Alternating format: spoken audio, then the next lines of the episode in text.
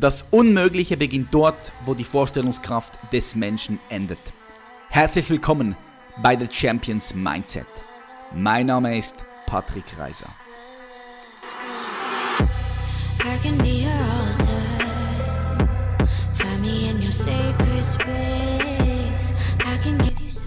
Hello Friends, herzlich willkommen zurück zu einer weiteren Podcast-Episode von The Champions Mindset. Schön, dass du heute wieder eingeschaltet hast. Ich freue mich sehr auf ein spannendes Gespräch mit einem Weltmeister, mehrfachen Weltmeister, mehrfachen Europameister und ehemaliger Teilnehmer an den Olympischen Spielen in Rio de Janeiro 2016. Wir sprechen heute mit dem Ruderprofi, der auch im deutschen Kader ist, im deutschen Nationalteam Maximilian Planer. Ich freue mich sehr auf ein spannendes Gespräch mit ihm, weil ich immer interessiert bin, wie Menschen in einem Bereich oder in einem Feld es schaffen, zur Meisterschaft. Ja, sie schaffen es in einem Feld Master zu sein, Master zu werden. Was ich auch sehr spannend finde, ist, dass Maximilian sich mehr und mehr auch mit dem Thema Bewusstseinsentfaltung auseinandersetzt, mit dem Thema Achtsamkeit. Und ich bin vor allem sehr gespannt, wie er das in sein Leben kultiviert und vor allem, was er auch aus dem für sich mitnehmen konnte. Im Sport, im Profisport, aber auch für sich privat. Lass uns direkt einsteigen. Ich sage herzlich willkommen in the Show, Maximilian Planer. Maximilian Planer, herzlich willkommen in the Show. Dankeschön, ich freue mich auch, dass ich hier bin. Hi. Wie geht's dir? Mir geht's gut. Ähm, ich bin gesund. Nach äh, kurzer Krankheit bin ich wieder genesen und ähm, ja, bin richtig happy, dass ich ähm, ja, hier im Podcast sein kann und freue mich total auf das Gespräch. Kannst du mal den Zuhörern und Zuhörerinnen kurz beschreiben, was ist das, was du machst? Wie würdest du auch einem Fünfjährigen erklären, was du machst? Ähm, ja, ich betreibe Rudersport. Ich bin Ruderer. Das heißt also, ich äh, versuche in einem Ruderboot so schnell wie möglich von Punkt A nach Punkt B zu kommen mit meiner Mannschaft. Ähm, und ich betreibe, ähm, im Rudern gibt es zwei Disziplinen, das nennt sich einmal Riemen und Skull. Und beim Riemen, da hast du ein Ruder in der Hand. Das heißt, das kleinste Boot ist der Zweier, weil sonst würdest du immer im Kreis fahren. Mhm. Ähm, das heißt, einer rudert auf Steuerbord, einer rudert auf Backbord. Einer rudert links, einer rudert rechts. Und ich betreibe diese Disziplin und dann gibt es noch Skull und da hast du links und rechts ein Ruder in der Hand. Das kennt man so ein bisschen auch von dem Apple Kahn auf dem, auf dem See. So, das, ähm, da kann man auch alleine rudern, dann gibt es auch den Einer. Ähm, genau, aber ich habe mich dann vor einigen Jahren, vor vielen Jahren auf das Riemenrudern spezialisiert und ich rudere nur Steuerbord. Ich rudere nur nach links raus mit meinem Riemen. Und okay. ähm, genau, ich mache das schon sehr, sehr, sehr lange, ähm, mittlerweile seit 19 Jahren fast und ähm, bin äh, da richtig reingewachsen und habe das eben dann immer weiter professionalisiert, ähm, bin da immer ähm, höher gekommen und am Ende dann ja, zweimal Weltmeister geworden. Das sind meine größten Erfolge und eben die Olympiateilnahme, die du gerade schon angesprochen hast. Geil. Und das ist jetzt was, was du professionell machst. Also das ist das, du, du machst das, richtig? Genau. Also die letzten mhm. Jahre ähm, ist tatsächlich so gewesen, dass ich ähm, professionell Ruderer war. Also das und das ist tatsächlich auch ein gewisses Privileg, weil ähm, das schaffen auch nicht alle Ruderer. Mhm. Denn ähm, Rudern ist, ist, ja eine Sportart, die nicht so bekannt ist, die, nicht, die eigentlich ja nur einmal im Jahr vielleicht zur Weltmeisterschaft ähm, ein bisschen im Fernsehen ge gezeigt wird oder eben dann alle vier Jahre zu den Olympischen Spielen. Ähm, da kennt man dann vielleicht das Achterrennen, das hat man dann schon mal gesehen oder so. Ähm, wenn das überhaupt live dann gezeigt wird. Ne? Also es ist ja, hat ja nicht so eine riesige Präsenz. Und dadurch ähm, verdient man natürlich da jetzt auch nicht Massen an Geld, wie jetzt beim Fußball oder sowas. Ähm, aber das brauche ich dir wahrscheinlich auch nicht erzählen. Ähm, das wird ja bei dir nicht anders sein. So eine Randsportart, da steckt ganz viel Leidenschaft drin. Mhm. Ähm, und da ist es eben aber dann so, dass es in Deutschland äh, die Sportfördergruppe der Bundeswehr gibt. Und da, die fördert Athleten aus Sportarten wie Rudern. Ähm, und das heißt also, ich bin jetzt äh, die letzten Jahre, also seit 2014 im Herbst, ähm, bin ich bei der Sportfördergruppe der Bundeswehr angestellt als Sportsoldat, ähm, musste ab und zu mal auch so ein paar militärische Dienste machen, ähm, auch mal so Lehrgänge, aber nicht länger als äh, vier, fünf Wochen eigentlich in der Regel ähm, und kann mich an, stattdessen den Rest des Jahres dann ähm, auf meinen Sport konzentrieren äh, und quasi mich professionell ähm, ja, aufs Training, auf die Wettkämpfe vorbereiten. ähm, und ähm, ja, muss halt eben nicht irgendwie noch nebenbei irgendwo arbeiten gehen, ähm, um halt irgendwie das zu finanzieren zu können. Und das ist natürlich ähm, ja schon, schon gut auf jeden Fall. Ja. Ähm, deswegen kann man sozusagen schon sagen, dass ich ein Ruderprofi mehr oder weniger bin. Und dann gibt es natürlich auch noch andere Förderungen, äh, wie die Sporthilfe zum Beispiel, die da auch ähm, über Spenden das finanziert und natürlich auch den einen oder anderen Sponsor. Ähm, aber ja, Rudern ist sozusagen mein Beruf gewesen die letzten äh, Jahre. Nice. Das heißt, du folgst auch deine Berufung, du lebst deine Berufung. Ja? Das kann man wirklich so sagen. Absolut, absolut. Schön, das ist echt schön.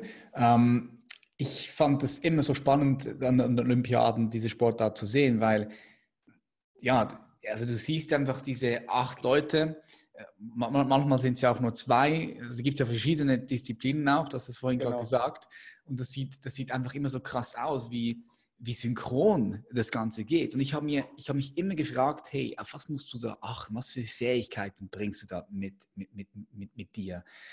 Ähm, das würde mich interessieren. Mhm. Aber lass uns auch vielleicht zuerst mal auch einsteigen, wie du überhaupt dazu gekommen bist, weil mhm. Rudern, ja, wie du gesagt hast, also ich kenne ich kenne nicht viele Rudern. Ich kenne, mhm. ich kenne ein paar äh, Leute, die Natural Bodybuilding machen oder andere Sportarten, Fußball, ja. ja. Aber, aber wie kommst du, wie bist du zum Rudersport gekommen? Ähm, ja, bei mir war das recht, äh, ja, ich sag mal, klassisch eigentlich. Also jetzt nicht klassisch für einen Ruderer, sondern wenn ich dir die Geschichte erzähle, ich denke, wow, äh, süß. Ähm, meine Eltern haben sich durchs Rudern kennengelernt, in der DDR damals früher. Ähm, ah, haben beide, äh, waren beide an der Sportschule auch, ähm, haben beide Rudersport gemacht, haben sich dann dadurch kennengelernt und ähm, hatten, dadurch war schon mal in der Familie so ein Ruderbezug da. Ähm, mein Vater hat diese Ruder, bei ihm war das immer schon eine richtig größere Leidenschaft auch und er hat das immer beibehalten und er war dann ähm, in, meinem, in meinem Heimatort dann war er dann auch so Trainer, Übungsleiter für junge Sportler, für Kinder, Jugendliche. Und ich habe, ich glaube, mit fünf angefangen mit Fußball. Und der Fußballverein war aber direkt neben dem Ruderverein. Und ähm, mhm. dann bin ich schon immer mal so vorbeigekommen oder war dann auch auf so kleineren Wettkämpfen, wo dann am Wochenende gekämpft wurde.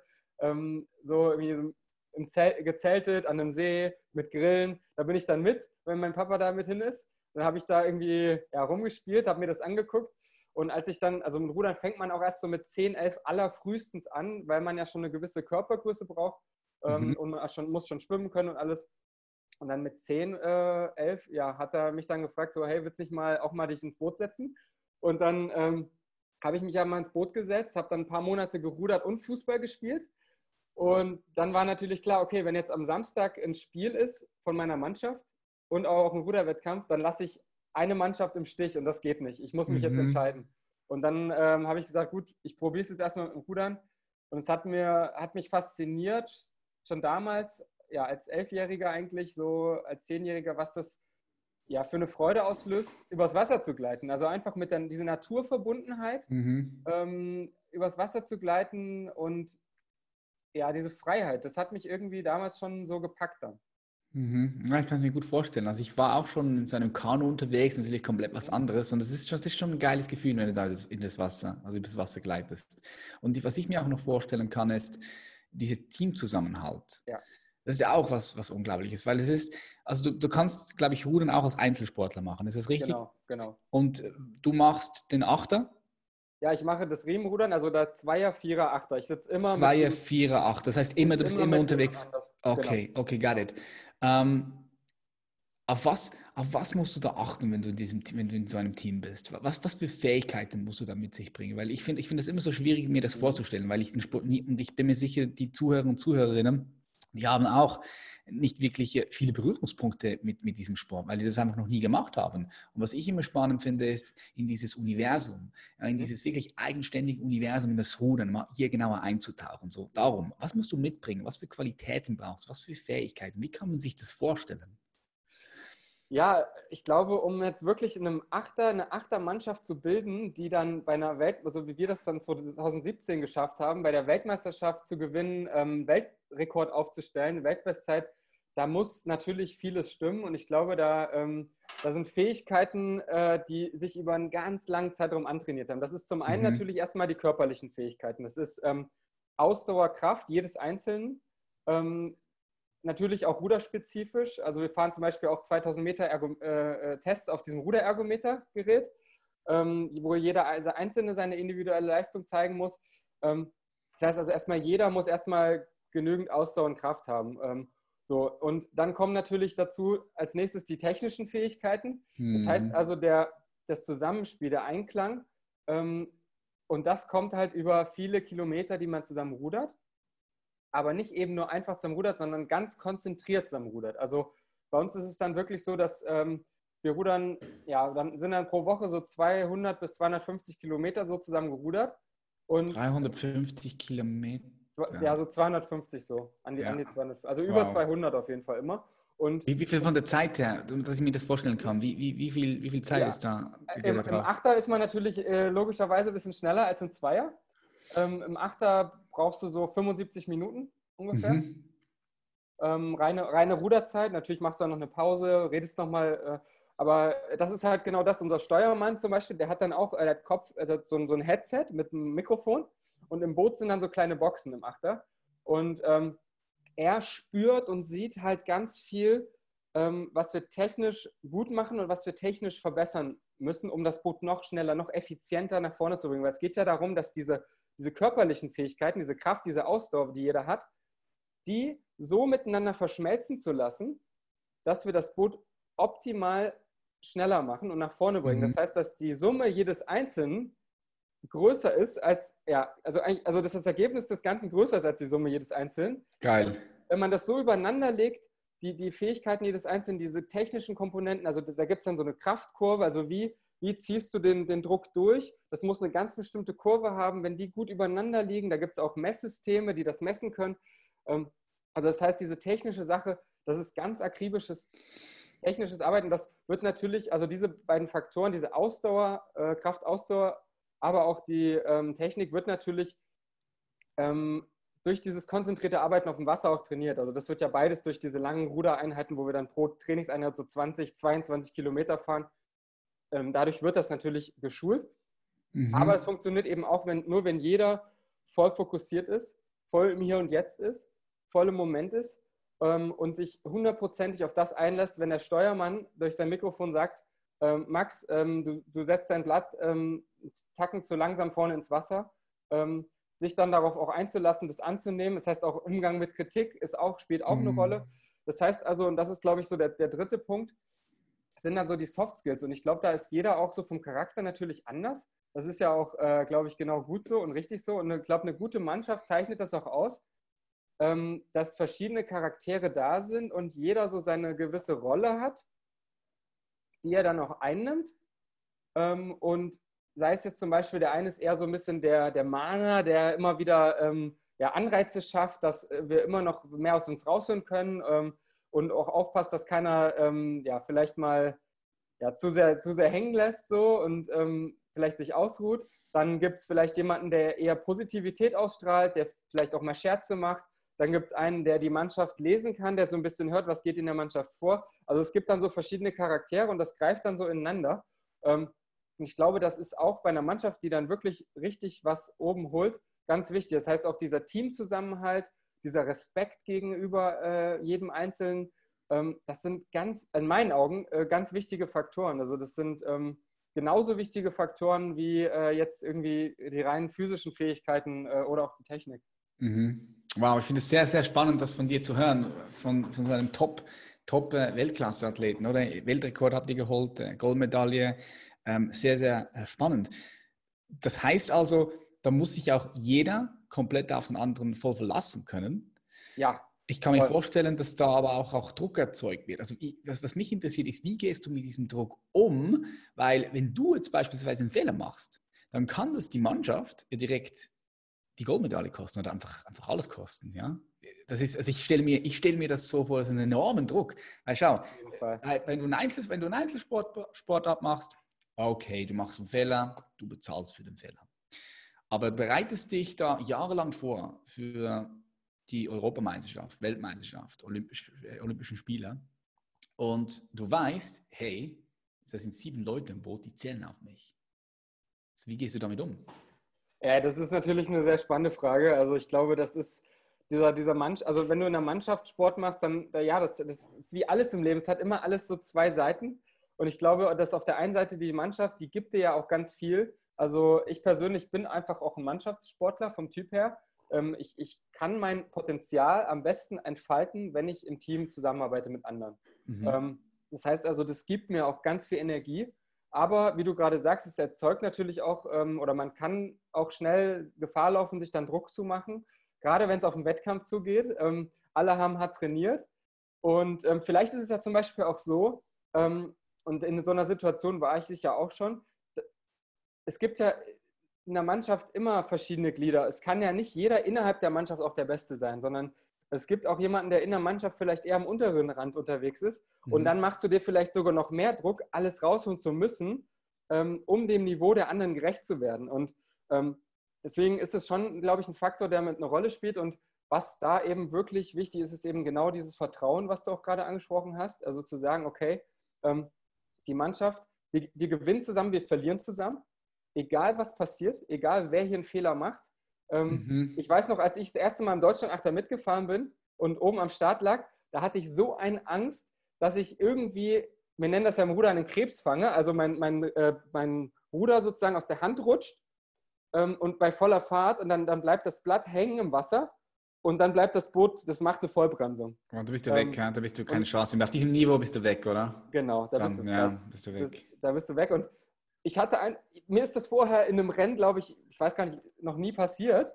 Aber ich hatte trotzdem Angst, dass mir das da passiert, weil ja. ich einfach äh, diese Verantwortung auf einmal gespürt habe, da drin zu sitzen. Und mhm. ähm, damit lernst du natürlich aber dann auch mit der Zeit umzugehen. Als ich, als ich das zweite Rennen hatte, war das schon nicht mehr so schlimm. Da habe ich gemerkt, hey, ich verlasse mich auf meine Fähigkeiten. Also ich glaube, das war für mich auch immer einer der Faktoren, der mich so äh, letztendlich auch da so weit gebracht hat, da in dieses Boot reinzukommen überhaupt und damit auch erfolgreich zu sein, dass ich dieses Zusammenspiel habe aus den Komponenten Training und Wettkampf. Mhm. Im Training gebe ich immer mein Bestes, äh, um mich optimal auf den Wettkampf vorzubereiten. Dazu zählt natürlich auch Regeneration und alles. Also ich bereite mich optimal vor, um dann aber auch vorm Wettkampf, wenn die Aufregung kommt, wenn das Adrenalin kommt, wenn so die negativen Gedanken auch kommen, oh, schaffe ich das? Oh, die anderen, die Gegner sehen aber stark aus. Mhm. Ähm, dann zu sagen, hey, ich habe mich optimal vorbereitet ich gebe jetzt einfach mein Bestes. Ich gehe jetzt einfach raus und gebe, mehr kann ich eh nicht tun. Du gibst dich also, hin. Ich gebe mich einfach hin. Ich gehe einfach raus. Ich traue mich einfach, mein, Niveau, mein, mein, das zu zeigen, was ich drauf habe. Und wenn das dann dafür reicht, dass ich das schaffe, dass ich gewinne oder die Medaille oder was auch immer mein Ziel ist, dann ist das geil, dann freue ich mich. Aber wenn ich das nicht schaffe, dann komme ich damit auch zurecht. Und ähm, was mir dabei auch immer geholfen hat, ist, ähm, wie, zu visualisieren, wie sich das anfühlt, wenn ich das Ziel erreicht habe im Ziel. Also diesen, mhm. diesen inneren, ja, diesen Push dazu haben, äh, diesen Jubelschrei, den ich loslassen werde im Ziel, wenn ich es geschafft habe. Und das hat mir dann alles so geholfen, auch diese positiven ähm, Gefühle, die haben mir dann immer geholfen, um über dieses, diesen Druck, was du sagst, oder so, diese, ne, darüber hinwegzukommen oder das hinter mir zu lassen. Ja, geil. Was ich rausnehme ist, auch, dass du dich mit dem Worst-Case-Fall auch beschäftigt hast. Also du gehst auch, du, du spielst einfach auch den Worst-Case-Fall durch und sagst, genau. okay, wenn ich jetzt den Fehler mache, ist, ist, ist ziemlich beschissen, aber, oder auch wenn jemand anders der Fehler macht, wir gewinnen, wir verlieren zusammen. Und wenn wir jetzt verlieren, wenn du jetzt einen Fehler machst, okay, dann ist es okay. Also du bist, du, du bist damit auch im Frieden, aber du konzentrierst dich natürlich dann auf das Beste. Aber du bist auch, du, du, das nimmt dir auch den Druck weg, dass du dann sagst, okay, du gibst alles, du hast alles gegeben im Training. Wenn es jetzt nicht reicht, wenn jetzt ein Fehler da ist, dann ist es so, das ist okay. Und das genau. wiederum hat dich entspannter gemacht. Habe ich das richtig verstanden? Also du, ja, du spielst auch den Worst-Case-Fall schon auch durch ich spiele den schon auch mal durch, aber ist natürlich so, dass ich dann vor dem Wettkampf, der ist dann aus meinem Kopf. Klar, der ist dann weg, klar. Also, ich meine so im, Vor im Vorfeld so. genau, ja. auf jeden Fall. Also jetzt nicht, ich glaube, ich spiele jetzt nicht immer den Worst Case durch, dass ich jetzt irgendwie diesen Krebs fange oder irgendwas richtig Schlimmeres passiert, aber ich gehe natürlich schon auch ähm, ran an die Sache und sage, hey, natürlich kann es auch passieren, dass wir nicht gewinnen. Natürlich mhm. kann es auch passieren, dass äh, wir nicht. Aber ähm, genau, ich versuche mir dadurch so ein bisschen auch den Druck wegzunehmen, weil man macht sich automatisch als Leistungssportler, du machst dir so viel Druck. Wahrscheinlich habe ich mir damit 10% weggenommen von 100. Aber es war vielleicht auch genau gut so, weil mhm. ähm, letztendlich ist ja der Druck auch extrem wichtig, um halt wirklich alles rauszuholen, um ja, bis auf die so. Haarspitzen sich auszubelasten und sich komplett hinzugeben und sagen, ich, ich häng, werfe alles in die Waagschale rein, wie man so schön sagt, mhm. ähm, um mein Ziel zu erreichen. Sehe ich auch so.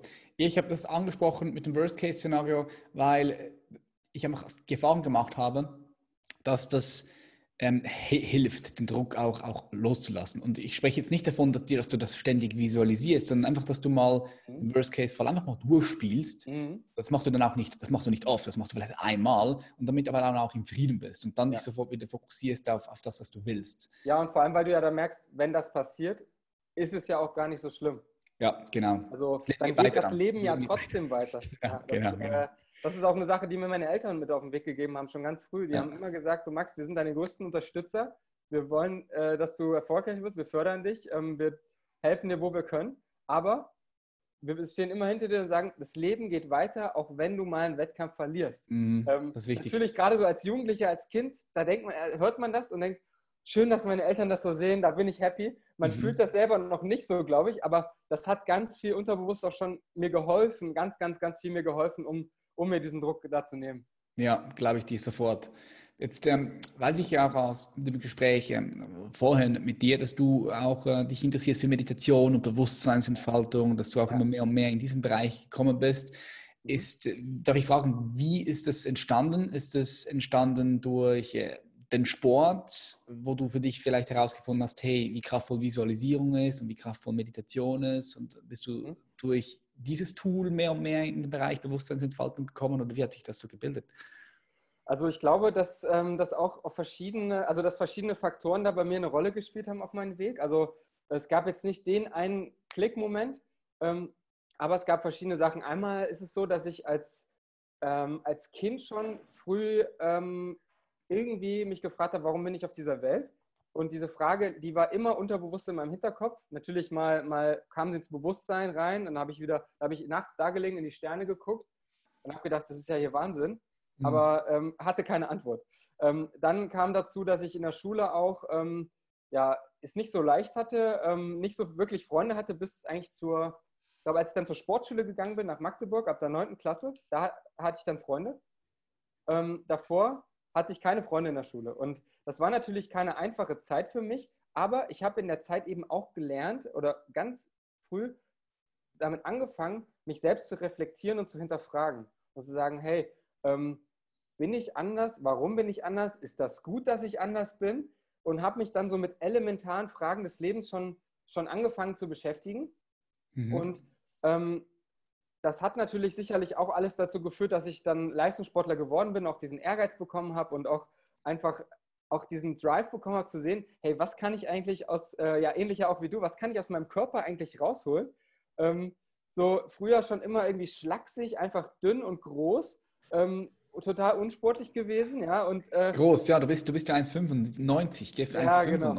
Crazy. Ja. Und so, dann ähm, dann kam halt das dann kam das mit dem Rudern und dadurch, dadurch habe ich natürlich auch dann wieder Leute kennengelernt, Erfahrungen gemacht, wie du gerade gesagt hast. Also ich habe ähm, Momente erlebt, wo ich in diesen absoluten Flow-Zustand gekommen bin, ähm, wo ich wirklich in einem, in einem Rennen so mit allem verbunden war, so im Hier und Jetzt. Ich wusste schon im Rennen, wir gewinnen jetzt. Ich wusste, mhm. ich habe das schon gespürt.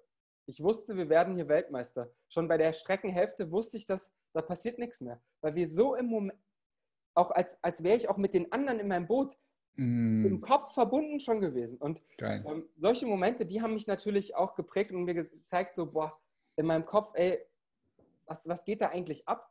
Ähm, und, und, ähm, und was dann eben auch noch dazu kam, und das ist, glaube ich, der dritte Faktor, das sind dann eben auch noch negative Erfahrungen, die ich gemacht habe. Du hast es vorhin angesprochen, Olympische Spiele ähm, bei den Olympischen Spielen saß ich im Vierer. Da habe ich es ähm, Jahr davor ähm, ja, nicht mehr geschafft, mich für einen Achter zu qualifizieren. Die, der interne Konkurrenzkampf ist extrem hart bei uns. Mhm. Wir sind so immer 20, 22 Mann, die sich um die Plätze im Achter streiten. Und ähm, ich bin dann ganz knapp nicht in den Achter gekommen. Ich mhm. war ein, ein, ein Platz sozusagen im Ranking zu schlecht, aber auch der Trainer entscheidet das auch aus Bauchgefühl. Der legt die Kriterien auch so ein bisschen auch nach seinem Gefühl äh, aus. Und ich habe es jedenfalls ganz knapp nicht geschafft, saß dann Vierer ähm, und war dann bei der Weltmeisterschaft vor den Olympischen Spielen, waren wir Fünfter im Vierer mit einer ganz jungen Mannschaft. Das war ein Riesenerfolg für uns. Und bei, der, bei den Olympischen Spielen sind wir dann Zwölfter geworden. Mhm. So. Und es war für mich, äh, also erstmal diese Erfahrung, diese Niederlage dazu erleben, ähm, und die Olympischen Spiele in Rio als solche auch, die von der Organisation ganz, fand ich, ganz schrecklich waren, die auch, wo, wo ich auch in Land gekommen bin. Ähm, wir sind vom Flughafen ins Olympische Dorf gefahren worden und sind durch die Favelas gefahren. Und ich habe dieses Elend da mhm. gesehen. Ähm, dieses Olympische Dorf, das war eine reine Baustelle. Die haben eine, ähm, eine U-Bahn gebaut vom Olympischen Dorf in die Stadt für zwei Milliarden, die nicht fertig geworden ist. Krass, was, das wusste ich gar nicht. Was, wann war das? 2016, gell? Ja, ja, ja, wo wir einfach mit dem Bus gefahren sind, dann immer anderthalb Stunden, eine Richtung. Das sind wir dann teilweise zweimal am Tag gefahren. Also da waren, also das Erlebnis Olympische Spiele, ich habe vorher immer, oh, Olympische Spiele, ich will da einmal hin, das mhm. ist mein mhm. Lebenstraum, mhm. ey, da einmal hinzukommen, boah, da würde ich für sterben. Und dann war ich dort und dann habe ich, das war so niederschmetternd, weil ich einfach erlebt habe, ähm, ich war bei den Olympischen Spielen und es war nicht so geil, wie ich mir das in meinen Vorstellungen vorgestellt habe. Ja. Dann ähm, kam eben dann natürlich, also erstmal diese ganzen Umstände, aber eben auch meine, meine Niederlage kam, haben dann dazu geführt, dass ich dann im Olympischen Dorf saß und geweint habe, weil ich dachte, ich bin der schlechteste Mensch der Welt. Ich, hab, mhm. ich war bei den Olympischen Spielen, ich habe mich für Olympia qualifiziert, ich habe teilgenommen und ich habe mich einfach innerlich komplett fertig gefühlt. Ich war kaputt, ich war ausgelaugt, ich war traurig, ich habe so viel Energie, ich habe mein ganzes Leben danach ausgerichtet über Jahre, mhm. ähm, um da erfolgreich zu sein. Und dann sitze ich da und, und war fertig. Und dann, ähm, dann kam mein Osteopath zu mir und hat ähm, mir gesagt, Max, ich merke bei dir ist was, stimmt was nicht, von Kopf bis Fuß, dein ganzer Rücken ist, deine ganze Rückseite ist zu. Rücken, Oberschenkel, Rückseite, du bist komplett fest. Ähm, hat mich dann auch behandelt und so, Kinesiotape, alles, hat alles nichts gebracht.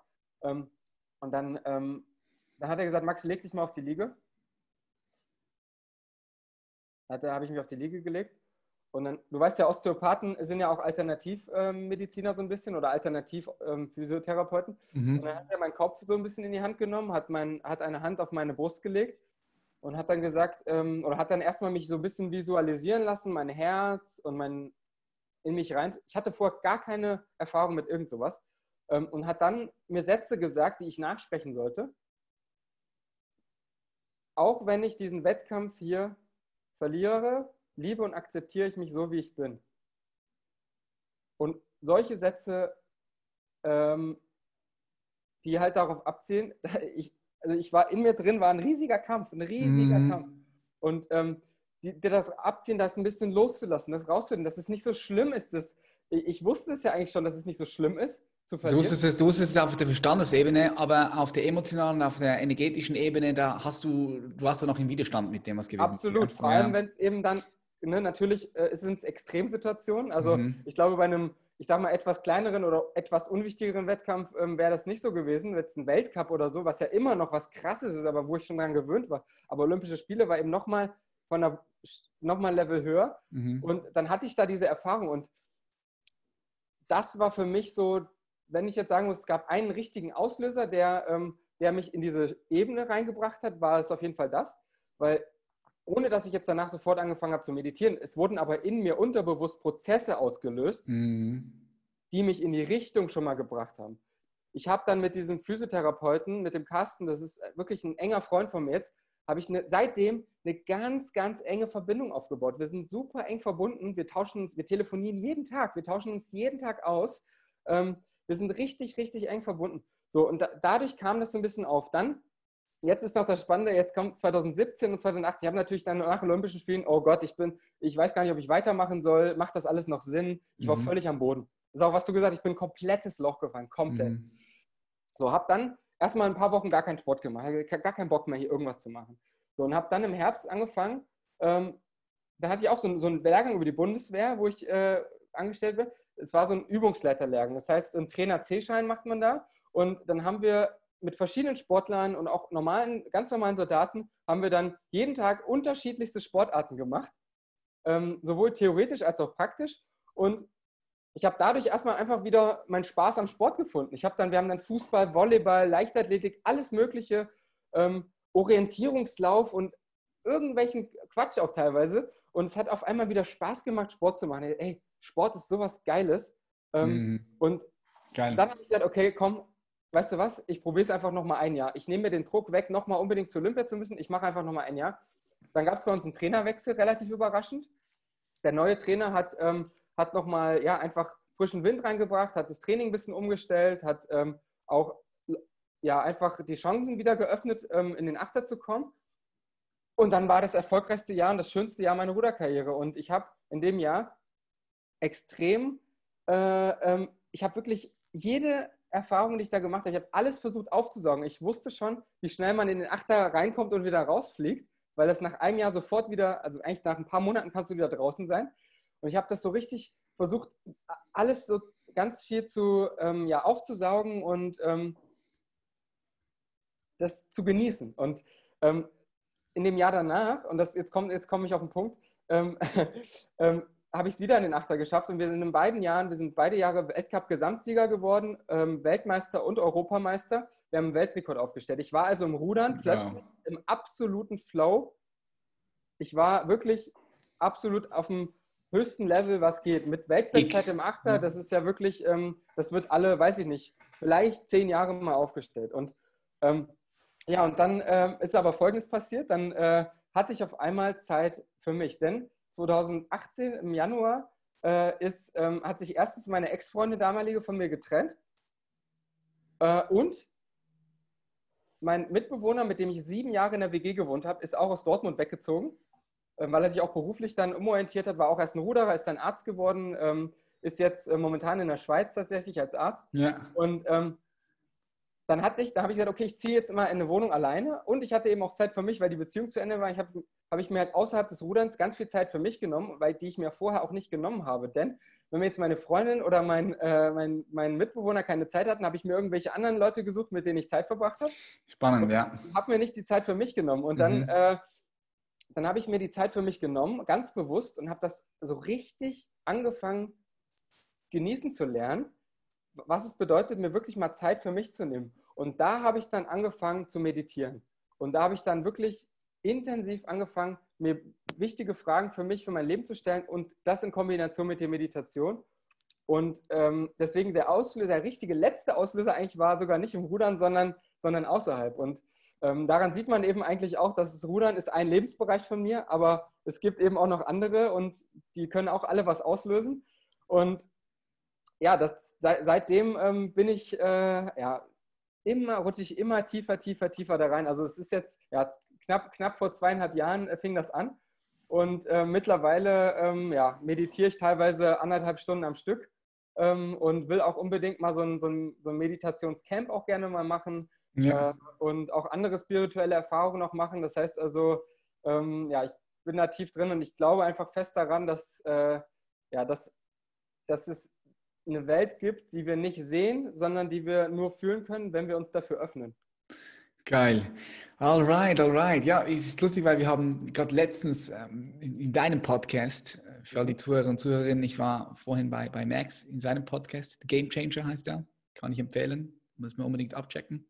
Ich verlinke den auch unten in den Show Notes.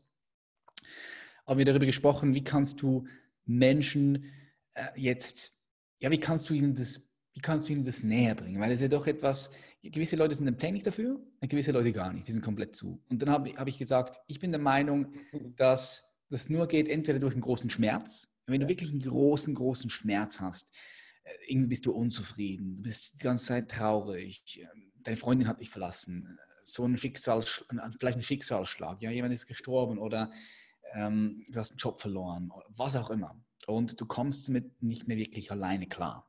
Mhm dann kann dich das öffnen und das in, diese, in diesen Bereich bringen. Oder aber du bist neugierig. Ja, du sagst einfach, hey, was, da gibt es noch eine andere Dimension zu entdecken. Ich möchte noch mehr Lebendigkeit in mein Leben bringen, noch mehr Farbe in mein Leben bringen. Und dann äh, gehst du in diesen Bereich mit deiner Neugierde. Und bei dir war es in dem Fall so, ja, es war so ein Schmerz nach der ja, Olympiade. Es war so eine Kombination. Genau, ich würde sagen, es war eine mhm. Kombination. Also es war der Schmerz äh, nach den Olympischen Spielen, der auf jeden Fall noch unterbewusst in mir drin war.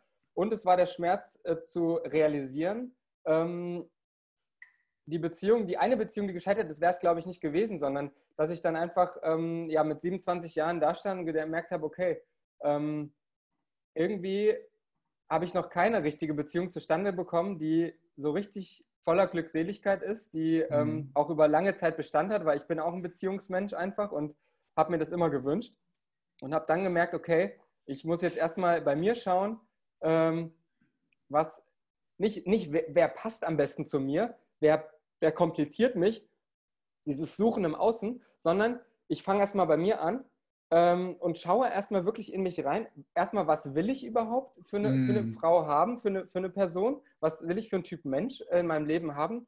Äh, aber eben auch, was will ich für ein Partner sein? Mm, und, wichtig, äh, ja. und auch, auch, ein, auch ein Partner mir selbst gegenüber. Also ich, ähm, diese Liebe, die man, dass man sich wirklich selbst lieben muss, um anderen richtig zu lieben, habe ich in dieser Phase gelernt. Und das habe ich mhm. in diesen, diesen zwei, drei Jahren jetzt, habe ich das gelernt. Und ich bin jetzt seit, ich habe ein halbes Jahr später meine jetzige Partnerin kennengelernt und ich bin glücklich, wirklich, war noch nie glücklicher in meinem Leben. Und ähm, das zeigt es eben auch, ähm, wie schnell das gehen kann, wenn man sich erstmal klar ist, dass man sich erstmal selber lieben muss, aber wenn man sich auch klar ist, was man will, dass man das auch dann anzieht. Das Gesetz der Anziehung. Also, mhm. ähm, und natürlich, diese Schmerzen haben das hervorgerufen, aber glaube ich auch, ähm, sicherlich auch schon diese Neugier, dieser innere Drang, den ich schon immer irgendwie so in mir drin hatte, was ich auch schon angesprochen habe. So ähnlich ist das ja bei dir auch schon, wie als Kind schon auch unterbewusst, äh, viel natürlich unterbewusst, aber auch als Kind schon mich damit beschäftigt habe. Also ich glaube, das, ähm, das hat so ein bisschen zusammengespielt. Aber der Schmerz war am Ende der Auslöser, der Trigger, um das dann durchzuziehen. Mhm. Geil. Ähm, was würdest du sagen, was für Qualitäten sind jetzt neu in dein Leben gekommen, die vorher nicht da waren? Mhm. Puh, das ist auf jeden Fall eine gute Frage. Ich denke, ähm, dass ich noch viel empathischer dadurch geworden bin, denke ich. Also wirklich ähm, abzugrenzen, äh, zu sagen, hey, ähm, ich bin ich, du bist du. Ähm, wer auch immer seine Meinung gibt, er sagt seine Meinung aufgrund seinen Erfahrungen, aufgrund seinen Erlebnissen, aufgrund dem, was er für eine Perspektive von Welt hat. Jeder Mensch nimmt die Welt anders wahr, durch seine eigene Brille, durch sein eigenes Universum, durch seinen eigenen mhm. Kosmos. Jeder hat seinen eigenen Kosmos um sich herum. Und ähm, das zu realisieren, das, das hat mir einfach ähm, ja, total die Augen geöffnet, um einfach empathischer durchs Leben zu gehen und einfach mehr, ähm, noch mehr so ein bisschen Freude auch zu entwickeln. Und ähm, ich glaube, ich sage gerade bewusst Freude und nicht Spaß, weil ich sage, okay, Freude ja. ist eben auch dann diese Prozesse zu akzeptieren, wie sie sind. Also wirklich auch loszulassen, zu akzeptieren, ähm, Niederlagen schneller zu akzeptieren, schneller zu sagen, hey, Haken hinter, wir, wir, wir, wir reflektieren jetzt, woran, woran hat es gelegen, so. wir schauen jetzt, ähm, was können wir besser machen, aber ähm, ich, ähm, ich traue nicht ewig hinterher zum Beispiel. Also so, oder, ähm, oder auch zu akzeptieren, wenn man schlecht drauf ist, zu akzeptieren, dass das Leben ein Fluss ist, weil ich glaube, wir Menschen neigen dazu, immer, wir müssen immer happy, happy, happy, alles super, erfolgreich, Leistung. Ähm, ich kenne es ja auch im Leistungssport, jede Woche in Trainingsbelastung immer, immer, immer ganz vorne stehen, immer oben sein. Ähm, und jedes Anzeichen, dass es mal wellenförmig ist, ist ein Zeichen von Schwäche, was aber totaler Quatsch ist. Ähm, das Leben ist ein, äh, ist ein Fluss, das Leben ist ein, Prozess.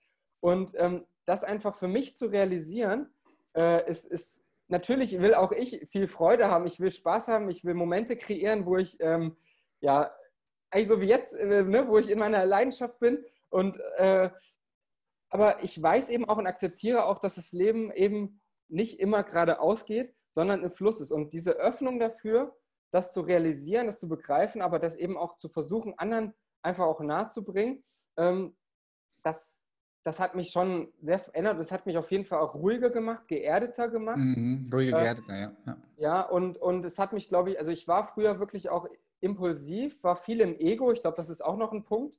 Ich habe ähm, zum Beispiel, wir haben äh, beim Rudern haben wir einmal die Woche immer, äh, gerade in Dortmund dann jetzt in, in Trainings, äh, haben wir immer einmal die Woche Fußball. Da haben wir Montag, äh, haben wir Krafttraining und spielen danach Fußball in der Turnhalle. Mhm. Und ich bin da früher vor, weiß ich nicht, vor, vor acht, sieben, acht Jahren, da bin ich ja ausgerastet. Ne? Also wenn da irgendwas, wenn mich da jemand gefault hat oder ähm, ich bin dann auch immer dagegen so gegangen. Ne? Und es ist natürlich unter Ruderern, wenn dann alle irgendwie zwischen 1,90 und 2 Meter groß sind äh, und 100 Kilo wiegen oder 90, ist natürlich auch äh, nicht so ungefährlich. Ähm, aber da hat man auch immer gesehen, so mein Ego, oh, das kam in solchen Situationen immer raus. Ne? Und ich habe mich sehr, sehr schnell triggern lassen, sehr schnell triggern lassen. Mhm. Ähm, auch ähm, es nicht nur beim Sport oder beim Fußball zum Beispiel, sondern auch, ähm, glaube ich, durch Sprüche. Ich habe viel mehr Gedanken mir gemacht, was andere über mich sagen. ähm, habe mich viel schneller angreifen lassen. Und das ist auch alles dadurch, dass ich eben geerdeter bin, meine Verbundenheit auch jeden Tag ausübe, indem ich meditiere, ähm, mit der Welt sagen, hey, ich, bin, ich bin wertvoll, ich bin hier auf dem Planeten ähm, aus einem gewissen Grund und äh, ich ähm, habe mein eigenes Leben und mir geht es darum, dass ich glücklich bin und ähm, ich freue mich, wenn so viele andere Menschen wie möglich glücklich sind, aber ich lasse mein Glück nicht von anderen einschränken und ähm. Ich glaube, das sind ganz, ganz viele Aspekte, deswegen ist die Frage eigentlich ziemlich spannend. Ich komme jetzt hier gerade schon wieder ins, ins, ins Labern, weil es mir fallen gerade so viele Sachen ein. So viele verschiedene Qualitäten, die so da reinkommen, sind ja, geil. Ja, feiere ich, feiere ich. Es sind, sind, richtig viele Sachen. Ich ich, ich will es wirklich nicht missen. Hat mein Leben auf jeden Fall jetzt schon extrem verändert und es wird wahrscheinlich auch noch so weitergehen. Ja, kann man auch sagen, es hat die Wahrnehmung verändert. Also die Art und ja. Weise wirklich, wie du Leben wahrnimmst, wie du lebst, das hat es verändert. Auf jeden Fall. Hm. Also ja. ich glaube, das ist es nämlich, dass, ähm, da sprichst du es an, dieses Bewusstsein. Also ähm, als ich dann mal das gehört habe, so sagen ja die vielen äh, spirituellen Lehrer ähm, und auch Wissenschaftler, äh, Quantenphysik, sagen ja, 95 Prozent äh, ist ja unterbewusst was wir, ne, nur 5% ähm, der Entscheidungen, die wir treffen, der Sachen, die wir wirklich wahrnehmen, nehmen wir bewusst wahr, das meiste unterbewusst. Und wenn man jetzt mal überlegt, du gehst mal in dieses Unterbewusstsein, in diesen, diese 95% rein und du spürst mal, was da eigentlich los ist. Oder du versuchst diese 5% vielleicht mal auf 6% oder 7% zu schrauben. Wie du dein Bewusstsein erweitern kannst, wie du dich öffnen kannst für neue Perspektiven, mhm.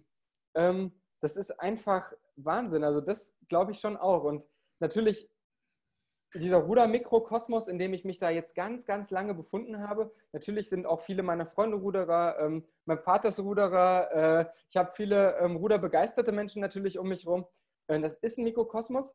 Ähm, und dadurch, dass ich mich gerade so krass öffne für wirklich alles andere, ähm, das hat mich auch wirklich lockerer, geerdeter gemacht. Und ja, wie du sagst, das Bewusstsein auch wirklich ähm, geweitet und auch das Bewusstsein für, ja, dass, dass jeder Mensch einfach ja, seinen eigenen Weg hat. So. Mhm. Geil, es hat dir mehr Farbe ins Leben gebracht, ja, mehr Lebendigkeit, ja, ja, mehr Wachheit, mehr Präsenz. Auf jeden Fall. Nice.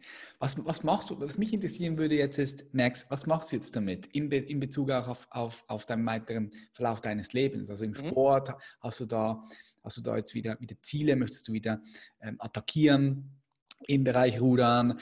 Was sind so deine Pläne? Was machst du jetzt mit, mit, mit diesem neuen Bewusstsein? Das, das würde mich noch interessieren. In welche Richtung geht es? Ja, das ist äh, eine spannende Frage, mit der ich mich momentan tatsächlich auch wirklich sehr intensiv beschäftige, kann ich dir sagen. Ich, kann dir, darauf, ich kann dir darauf noch keine ganz klare Antwort geben. Also ich ähm, versuche momentan täglich bei der Meditation da in mein Herz äh, reinzuhören, was mir das sagen will.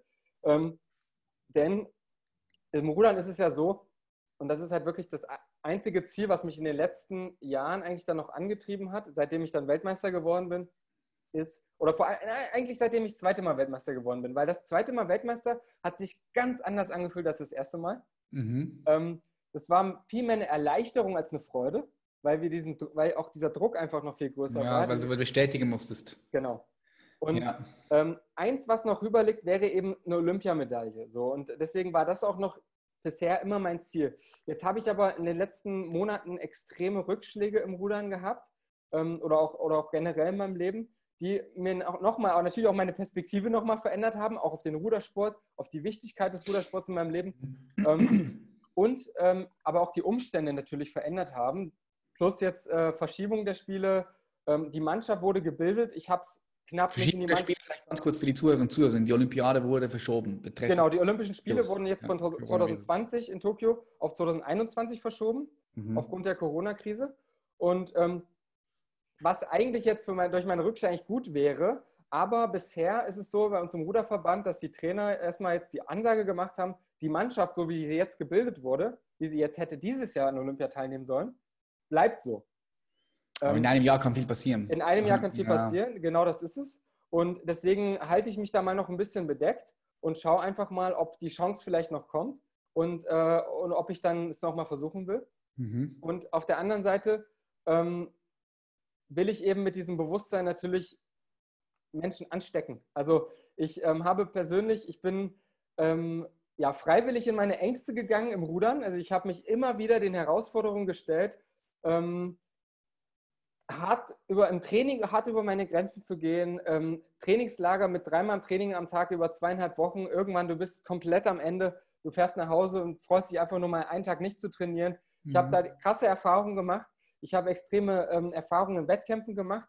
Aber alles natürlich auch im Endeffekt, wofür ist das alles wert? Das sind alles Erfahrungen, die nur was wert sind. Wenn jemand anders irgendwie davon auch irgendwie was hat, wenn ich das teilen kann, wenn ich das, ähm, wenn ich Menschen äh, davon inspirieren kann und diese Erfahrungen auch weitergeben kann. Und das ist mir auch klar geworden, auch in meinem Bewusstseinsprozess der letzten Jahre. Und deswegen habe ich auch meinen Podcast äh, Game Changer ähm, ins Leben gerufen, ähm, um da halt erstmal eine Plattform für mich zu ähm, kreieren, wo ich neben Social Media den anderen Sachen, wo ich da noch ein bisschen tiefgründiger über diese Themen auch sprechen kann und auch über so Potenzialentwicklung sprechen kann. Weil wirklich, wenn ich bei mir zurückschaue, ich habe ähm, mit 14 Jahren mit dem Ruder Leistungssport angefangen, mit täglichem Training.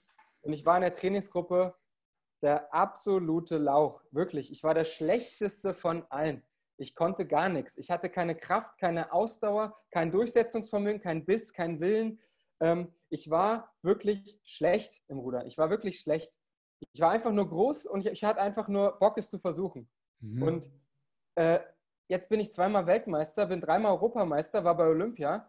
Ähm, und ich sage mir halt jetzt auch so, okay, äh, erstmal, was kann ich noch alles schaffen, was nicht in meinem Bewusstseinsfeld gerade liegt? Und was, was können andere Menschen denn schaffen, wovon sie gar nicht wissen? Mhm. Ähm, was sie vielleicht gerne, vielleicht schon in sich drin tragen, was sie gerne schaffen würden? Würden sie vielleicht ähm, ein Produkt entwickeln, wo sie Menschen weiterhelfen? Würden sie gerne ähm, ja, mit anderen Menschen auch in Verbindung treten oder wie auch immer sie ihr Leben gestalten wollen.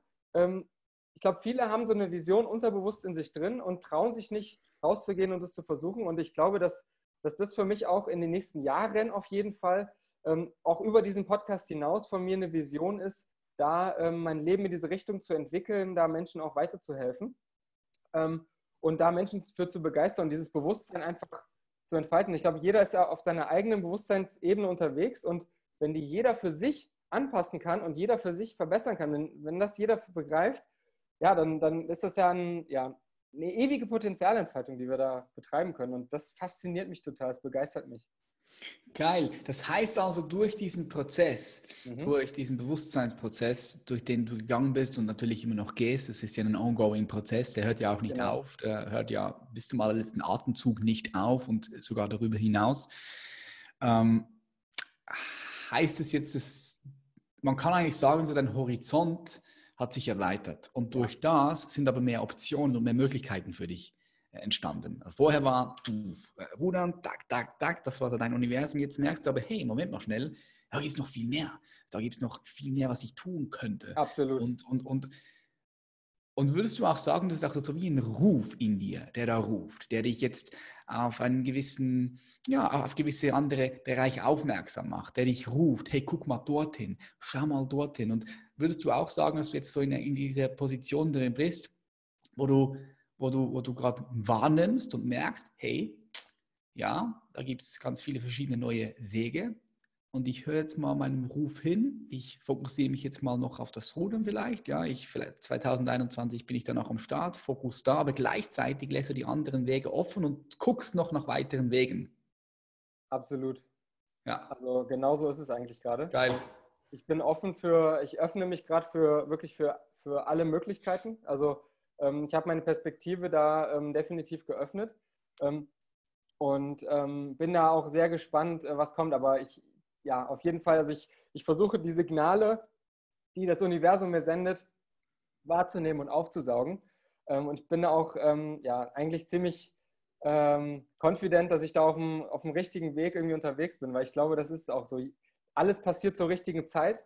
Ähm, und ähm, es gibt keine Zufälle. Das ist auch so ein Glaubenssatz, den ich ähm, in den letzten Jahren entwickelt habe, dass einfach ja, daran glaube ich einfach. Ich glaube einfach daran, dass es keine Zufälle gibt. Mhm. Und ähm, das, das sind so Sachen, deswegen, deswegen bin ich einfach mal gespannt, wie das jetzt weiterfließt, wo mich das jetzt hinbringt. Bringt mich das jetzt noch äh, zu den Olympischen Spielen oder nicht? Ich weiß es nicht.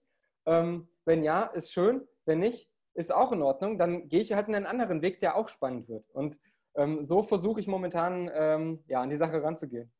Okay, spannend. Also du musst mich da auf jeden Fall auf dem Laufenden halten. Ich bin da gespannt, auch jetzt, dass sich, dieses, dass sich das verschoben hat auf 2021. Jetzt einfach nur mal so durchgespielt. Stell dir vor, durch dieses Verschieben hast du jetzt nochmal die Möglichkeit, dort am Start zu sein. Ja, und nimmst das nochmal mit für dich. Genau. Wäre wär schon auch geil. Wenn es nicht so ist, dann auch okay. Ja? Genau. ja, nice. Aber das hängt eben von Faktoren ab, die ich dann am Ende auch nicht beeinflussen kann. Und das ist, glaube ich, auch so ein Faktor auch im Leistungssport. Mhm. Ähm, bei mir zumindest immer gewesen, dass, ähm, dass da Trainer- und Verbandsentscheidungen ähm, eine Rolle spielen. Ähm, ich kann mich anbieten, ich kann meine Leistung abrufen, ich kann mich zeigen. Ähm, aber es gibt auch immer wieder Beispiele, ähm, jetzt gar nicht mal nur von mir, sondern auch von anderen Sportlern, wo dann die Trainer dann eben sich dann trotzdem zum Beispiel gegen einen Sportler entscheiden, obwohl er seine Leistung gezeigt hat, eben aufgrund von ähm, ja, Bauchgefühl. Sympathien, Sympathien auch, oder? Sympathien auch. Spielt ja immer, spielt ja immer unbewusst irgendwie mit. Spielt oder? auf jeden Fall mit, denke ich auch.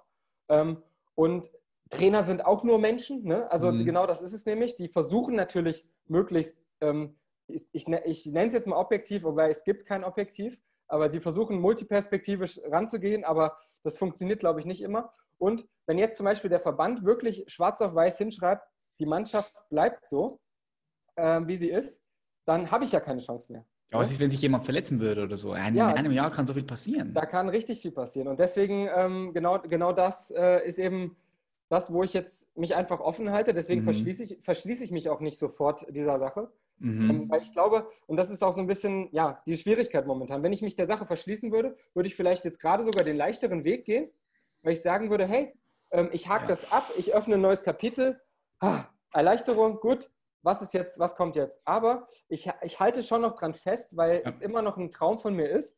Und deswegen, dadurch, dass es aber so krass unsicher ist, ähm, gehe ich gerade für mich irgendwie einen, einen schwierigen Weg.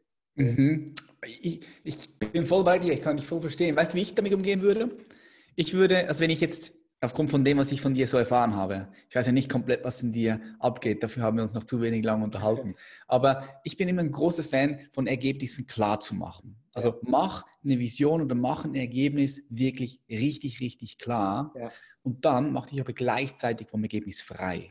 Ja. Das ist wichtig, weil oder? Am, am, am, am, Ergebnis festzuhalten, voll festzuhalten, das kann unter Umständen zu Leid führen, immer ja. wenn du gewisse Dinge festhältst. Aber wenn du das Ergebnis glasklar machst und du gehst dafür, aber du hältst nicht daran fest, du machst es nur klar, du hältst nicht daran fest, dann bleibst du flexibel und du ja. kannst trotzdem deinen vollen Fokus voll auf das Ergebnis richten, also voll ja. auf das Ergebnis, das du klar gemacht hast, richten. Das heißt, ich, also, also das jetzt der, der Perspektiven, ich würde voll dafür gehen mhm. und ich würde mich auch schon dort sehen, 2021, Ergebnis klar zu machen. Ich würde voll ins Vertrauen gehen, voll einfach all das tun, was du tun würdest, wenn du, stell dir jetzt einfach vor, okay, 2021, du bist in Tokio dort, du hast es, du visualisierst es, tust gleichzeitig alles dafür, dass, äh, dass das gut kommt, 2021. Aber wenn jetzt es doch nicht so kommen sollte, dann bist du auch fein damit, weil du es nicht festhältst und dann hast du wieder neue Möglichkeiten. Mhm. Das, das, klingt so viel, das klingt so paradox. Und viele Leute haben vielleicht Schwierigkeiten, hätten vielleicht Schwierigkeiten damit. Aber genau dieses Paradoxon ähm, braucht es, um trotzdem die PS auf die Straße zu bringen, mhm. dass du 2021 ready wärst. Ja. Was sehr, diese Wahrscheinlichkeit ist sehr hoch. Sind wir ehrlich, ja. es ist hoch, sie ist da. 21 sind nur in einem halben Jahr kann schon sehr viel passieren. Jemand kann krank werden, jemand fällt aus, irgendwas passiert, vielleicht who knows. Vielleicht wird sie nochmal noch mal verschoben, das wissen wir auch nicht. Wir wissen nicht, wie die Welt aussieht in 2021. Richtig, das stimmt. Und trotzdem gibt dir dieses Nicht-Festhalten dann die Flexibilität, in andere Bereiche zu gehen und wird nicht dafür sorgen, dass du enttäuscht bist, weil du nicht in der Illusion gefangen bist. Du bist nicht in die Illusion gefallen. Enttäuscht bist du immer nur dann, wenn du, wenn ja, du. So wie bei mir bei den ersten Spielen. Da war ich auch in dieser Illusion gefangen. Genau. So schön ist Olympia, das ist ja. das Paradies. Ja, ja. Da war ich in dieser Illusion. Und dann bist du enttäuscht und enttäuscht ist auch gut. Also wenn du enttäuscht wirst, perfekt, weil dann merkst du, hey shit, ja. du wirst jetzt nicht mehr getäuscht, sondern du bist enttäuscht. Ja. Also dich auf, auf das fokussieren, was ist. Ja. ja. Ja, geil. Also ich wünsche dir auf jeden Fall richtig viel Erfolg bei all dem, Danke. was du tust. Und, und halt mich auf dem Laufen. Wir bleiben eh verbunden. Ich, ja. bin, äh, ich bin pumped. Äh, würde mich freuen, dich 2021 an der, an der Olympiade zu sehen. Aber gleichzeitig würde ich mich auch freuen, äh, wenn, du, wenn du einen anderen Weg äh, gehst. Ja? ja. Geil. Cool. Hm, mit wem würdest du dich gerne mal treffen, Max? Ich meine, du hast bestimmt auch irgendwelche Vorbilder oder Mentoren, auf Leute, Leute, die dich, Leute, die du interessant findest, wo du sagen würdest, hey, mit diesen Leuten würde ich gerne mal essen gehen. So. Gibt es da zwei, drei, vier Menschen, die du hier mal in den Raum werfen möchtest? Ähm, warte, lass mich mal kurz überlegen. Also ich, ich folge natürlich oder ich, ich verfolge natürlich viele so spirituelle Lehrer und ich, ich habe noch keinen, der, mit dem ich jetzt so ganz täglich in Kontakt stehe. Wie gesagt, mein Osteopath war so ein bisschen mein spiritueller Lehrer tatsächlich die letzten mhm. Jahre, aber jetzt sind wir so auf einem, einem Level. Das heißt, wir ergänzen uns. Mhm. Ähm, also einen richtigen spirituellen Lehrer habe ich momentan nicht, außer eben über die sozialen Netzwerke, über auch Meditationen, die ich mache von gewissen Leuten, ähm, würde ich sagen, ich war zum Beispiel jetzt im äh, Herbst, war ich auf einem Event von Eckhart Tolle, mhm. wo er live äh, gesprochen hat. Da hat er sich einfach vorne auf den Stuhl gesetzt, vor, ich glaube, 500 Leuten oder so und hat einfach einmal tief eingeatmet und hat gesagt, guten Abend, ich habe mich auf diesen Abend nicht vorbereitet, ich versuche einfach im Hier und Jetzt zu sein und hat dann einfach zwei Stunden durchgeredet. Mhm. Ähm, super inspirierende Persönlichkeit für mich. Also ähm, wenn der mit am Tisch sitzt und ab und zu mal seinen, seinen Kommentar abgibt, fänd, hätte ich nichts dagegen. Und ansonsten, ja, ähm, Jay Shetty, Lewis House, ähm, ja, also alle möglichen spirituellen Lehrer, die man gerade so auch auf Social Media findet, würde ich sagen. Also da mal so an so einem runden Tisch zu sitzen, du natürlich auch mit dran und sich dann einfach mal an den Tisch zu setzen, ich wette, das wäre eine Energie, das wäre, da würde Geil. ich eine Woche nicht schlafen können wahrscheinlich. Geil, love it. Ähm, wie siehst du die Welt in 30 Jahren? Merkst. Also ich denke mal, du beschäftigst dich auch mit äh, solchen Fragen, hey, wie sieht es in Zukunft aus, was passiert, äh, was machst du, warum bist du hier und so weiter und so fort. Also eine, eine der spannenden Fragen ist immer, wie die Welt in der Zukunft aussieht, weil, warum ist die Frage spannend? Also zumindest für mich, mhm. weil erstens ist es ja auch eine Vision, die da ist, mhm. auf, die du, die du, auf die du zugehen darfst, ähm, die dich zum Handeln bringt und die vor allem dafür sorgt, dass du ja gewisse, gewisse Dinge tust. Also wenn du jetzt angenommen, du gehst davon aus, 2050 wird die Welt so oder so sein oder sie wird so oder so sein. Das beeinflusst die Art und Weise, was du heute tust. Das passiert unbewusst, sowieso. Mhm. Darum so meine Frage ist, wie siehst du die Welt 2050, wenn du in die Zukunft gehst mit deinem Geist? Also erstmal verändert sich ja die Welt auch gerade so rapide, dass Total. ich glaube, wirklich gerade jetzt auch diesen Glauben auch entwickle, tatsächlich, wie schnell, also das ist, also wie schnell sich eigentlich alles ändern kann. Und ähm, das, ähm, also wirklich auch global gesehen. Ähm, das ist, und dadurch, glaube ich, ist es so, dass ich momentan auch, denke ich, da viel ändert über meine Ansicht. Denn ich glaube gerade so, wenn man jetzt so guckt, Politik, Bildung, das sind alles so Sachen, das ist seit 50 Jahren gleich oder noch äh, so und, und das ändert sich gefühlt nicht. Und alle meckern rum, aber keiner ändert was so. Ähm, und jetzt gerade, wo so viel sich ändert, ähm, da kommt man ja wirklich mal darauf zu denken, ey Mensch, da ist ja wirklich was möglich. Und also ich, ich wünsche mir eigentlich, dass in, in ja, dass 2050 ähm, viel mehr Menschen auf der Welt äh, ihr Herz geöffnet haben und mhm. wirklich so sind, wie sie sind und so leben, wollen, leben, wie sie leben wollen und sich nicht von gesellschaftlichen Vorgaben, von Religionen, von ähm, vielleicht auch ja, von dem Umfeld ähm, vorschreiben lassen, wie sie zu leben haben. Natürlich ist das leicht gesagt, ähm, wenn man jetzt da im Nahen Osten zum Beispiel in na, Zugehörigkeit von Religion ist und dann herrscht da Krieg zwischen Religionen oder so, das ist klar, das zählt natürlich aber auch mit rein. Mhm. Ähm, denn das ist ja genauso, wenn sie wirklich ihr Herz öffnen, wenn jeder Mensch sein Herz öffnet ähm, und dann herrscht eine Harmonie auf der Welt, die, und ich glaube sogar, dass das gar nicht erst in 30 Jahren möglich ist, schon, sondern schon viel früher, ähm, weil diese Dynamik gerade so entsteht. Ähm, wenn jeder Mensch wirklich sein Herz öffnet und wirklich sich traut, so zu sein, wie er ist und diese Courage hat, seine Ängste zuzugeben, seine Schwächen auch zu zeigen sich verletzlich zu zeigen, wie ich vorhin gesagt habe, diesen Fluss des Lebens anzuerkennen mit allen Höhen und Tiefen, mit Respekt, ähm, dass wir es dann wirklich schaffen, eine Welt zu erschaffen, die wieder strahlt, die äh, nicht von ähm, von schneller, höher, weiter, von ähm, Wirtschaftswachstum und allen solchen Sachen geprägt ist, sondern die wirklich basierend darauf geprägt ist, warum wir Menschen auf der Welt sind. Und das ist Liebe. Mhm. Und das ist so, daran, daran glaube ich. Und das ist so ein bisschen das, wo ich auch meinen Teil dazu beitragen möchte. Mhm. Geil, feiere ich. Feier ich. Das heißt also, ja, weil du diese Perspektive hast von 2050 und nochmal so eine Perspektive kann ein Bild sein, kann eine klare, also eine, eine, sehr klare Geschichte sein, die du siehst, kann aber auch eine Ahnung und kann ein Gefühl sein, weil viele, mhm. viele Menschen denken so, ja, eine Vision, ich muss sofort alles sehen. Nee, es kann ein Gefühl sein, es kann eine Ahnung sein, es kann, ja. Können Bilder sein, ja.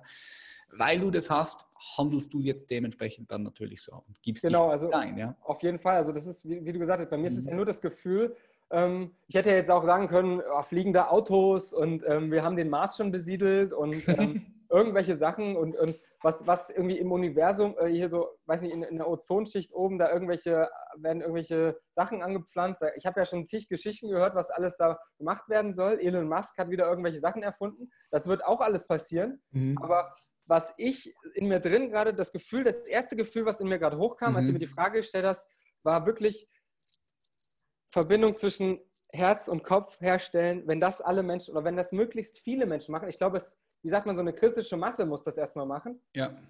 Dann explodiert das und dann entsteht eine Freude, eine Passion, dann entsteht ähm, dann, dann, dann Neid, Missgunst und was alles, diese ganzen negativen Sachen, die, die gehen alle weg und es kommt nur pure Freude und ich meine, Neid und Missgunst basieren ja auch nur auf, auf mangelnder Selbstliebe, auf Erfahrungen, die wir gemacht immer haben. Mangel, immer als Mangel, ja. Und diesen Mangel, zu, dass wir schaffen, diesen Mangel gemeinsam zu bekämpfen, dass wir schaffen, diesen Mangel gemeinsam ähm, loszulassen, loszulösen.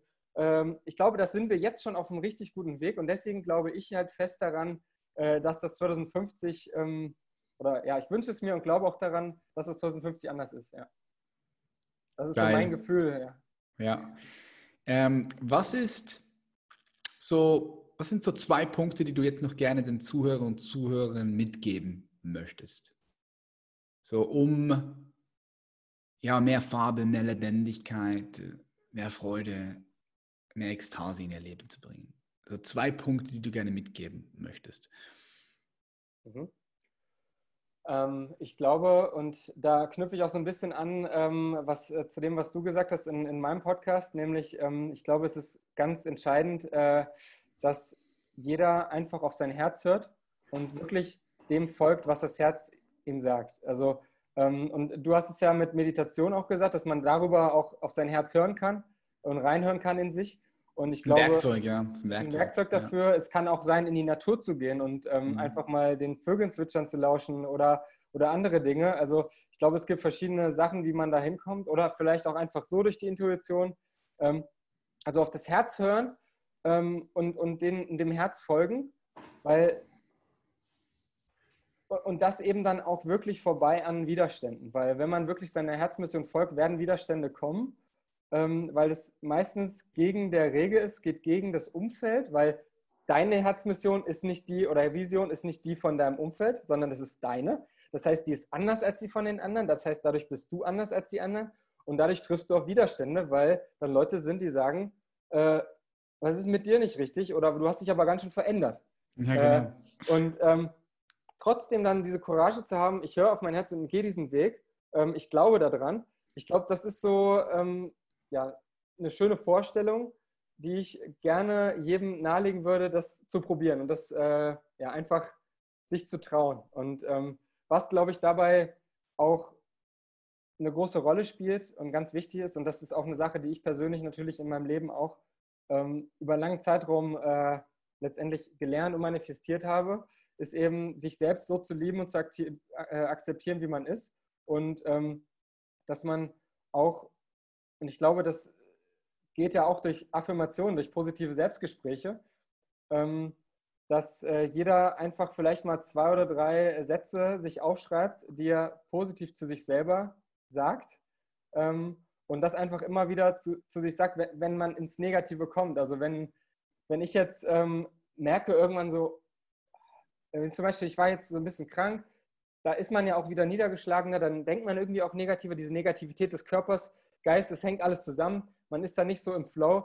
Ähm, und dann habe ich auch angefangen, äh, mir Gedanken zu machen, ähm, wie wertvoll ich bin, was ich äh, alles schon erreicht habe, was, ähm, was ich ähm, ja einfach für schöne Eigenschaften habe, was ich, äh, was mir, ne, und habe mir so wirklich positive Sachen überlegt, ähm, die, die mir gut tun. Und äh, das ist, glaube ich, so das zweite Tool oder die zweite, zweite Sache, die ich, das kann jeder machen. Also du kannst dir abends, heute Abend aufschreiben, ähm, wofür du dankbar bist. Du kannst dir aufschreiben, ähm, wofür du vielleicht deinem Umfeld dankbar bist oder der Welt oder auch dir selbst dankbar bist. Ähm, und du kannst dir aufschreiben, wofür du stolz bist. Warum bist du stolz auf dich? Und das kannst du heute Abend machen. Das, kannst du, das ist ganz einfach und simpel und es ist ein Riesentool, um zu mehr Glück zu kommen. Nice, love it. Jetzt, äh, Maximilian, wo können dich die Zuhörer und Zuhörerinnen finden? Du bist auf Social Media auch unterwegs, oder? Genau, auf, ich bin auf Social Media äh, unterwegs. Ähm, Instagram Max Planer, ähm, auf Facebook unter meinem richtigen Namen Maximilian Planer, unter dem langen Vornamen. Und ähm, ich ähm, genau habe ja auch den Podcast, ähm, der heißt Game Changer Mindset eines Weltmeisters, ähm, wo, wo ich dich ja auch schon begrüßen durfte. also da bei Spotify und iTunes super gerne mal reinhören. Das würde mich auf jeden Fall riesig freuen. Der Podcast ist auf jeden Fall so ein bisschen mein Baby, weil da ist es für mich ein Format einfach, was viel schöner ist. Denn Instagram und Facebook ist sehr, natürlich sehr kurz, sehr schnelllebig. Mhm. Ähm, die, die Zeit, die man auf einem Post verweilt, ist ein paar Sekunden. Und wenn man sich dafür bewusst entscheidet, einen Podcast anzuhören, dann entscheidet man sich auch bewusst dafür, ähm, ja, das einfach mal eine Stunde zu machen oder 40 Minuten oder, oder länger als eine Stunde. Und dadurch finde ich, dass man in viel tiefgründigeren Austausch kommt ähm, so wie wir jetzt in einen tiefgründigeren Austausch gekommen yep. sind, ähm, genauso geht es ja dann auch mit den Hörern. Also, und, und deswegen liebe ich dieses Medium einfach noch viel mehr oder lerne es gerade noch mehr lieben und würde mich deshalb da umso mehr freuen, ähm, ja, wenn ihr da mal gerne mal vorbeischaut und mal reinhört. Nice. Ja, ich verlinke die ganzen Links, äh, Instagram, den Podcast auch, alles von dir. Ich sage ganz herzlichen Dank, Max, dass du hier warst. War ein tolles Gespräch. Und wie bereits schon gesagt, ich wünsche dir natürlich ganz, ganz viel Erfolg äh, bei, bei allem dem, was du tust. Und ich bin gespannt. Ich äh, beobachte das. Dankeschön. Jetzt. Bis bald. Bis bald. Ciao. Ciao, ciao.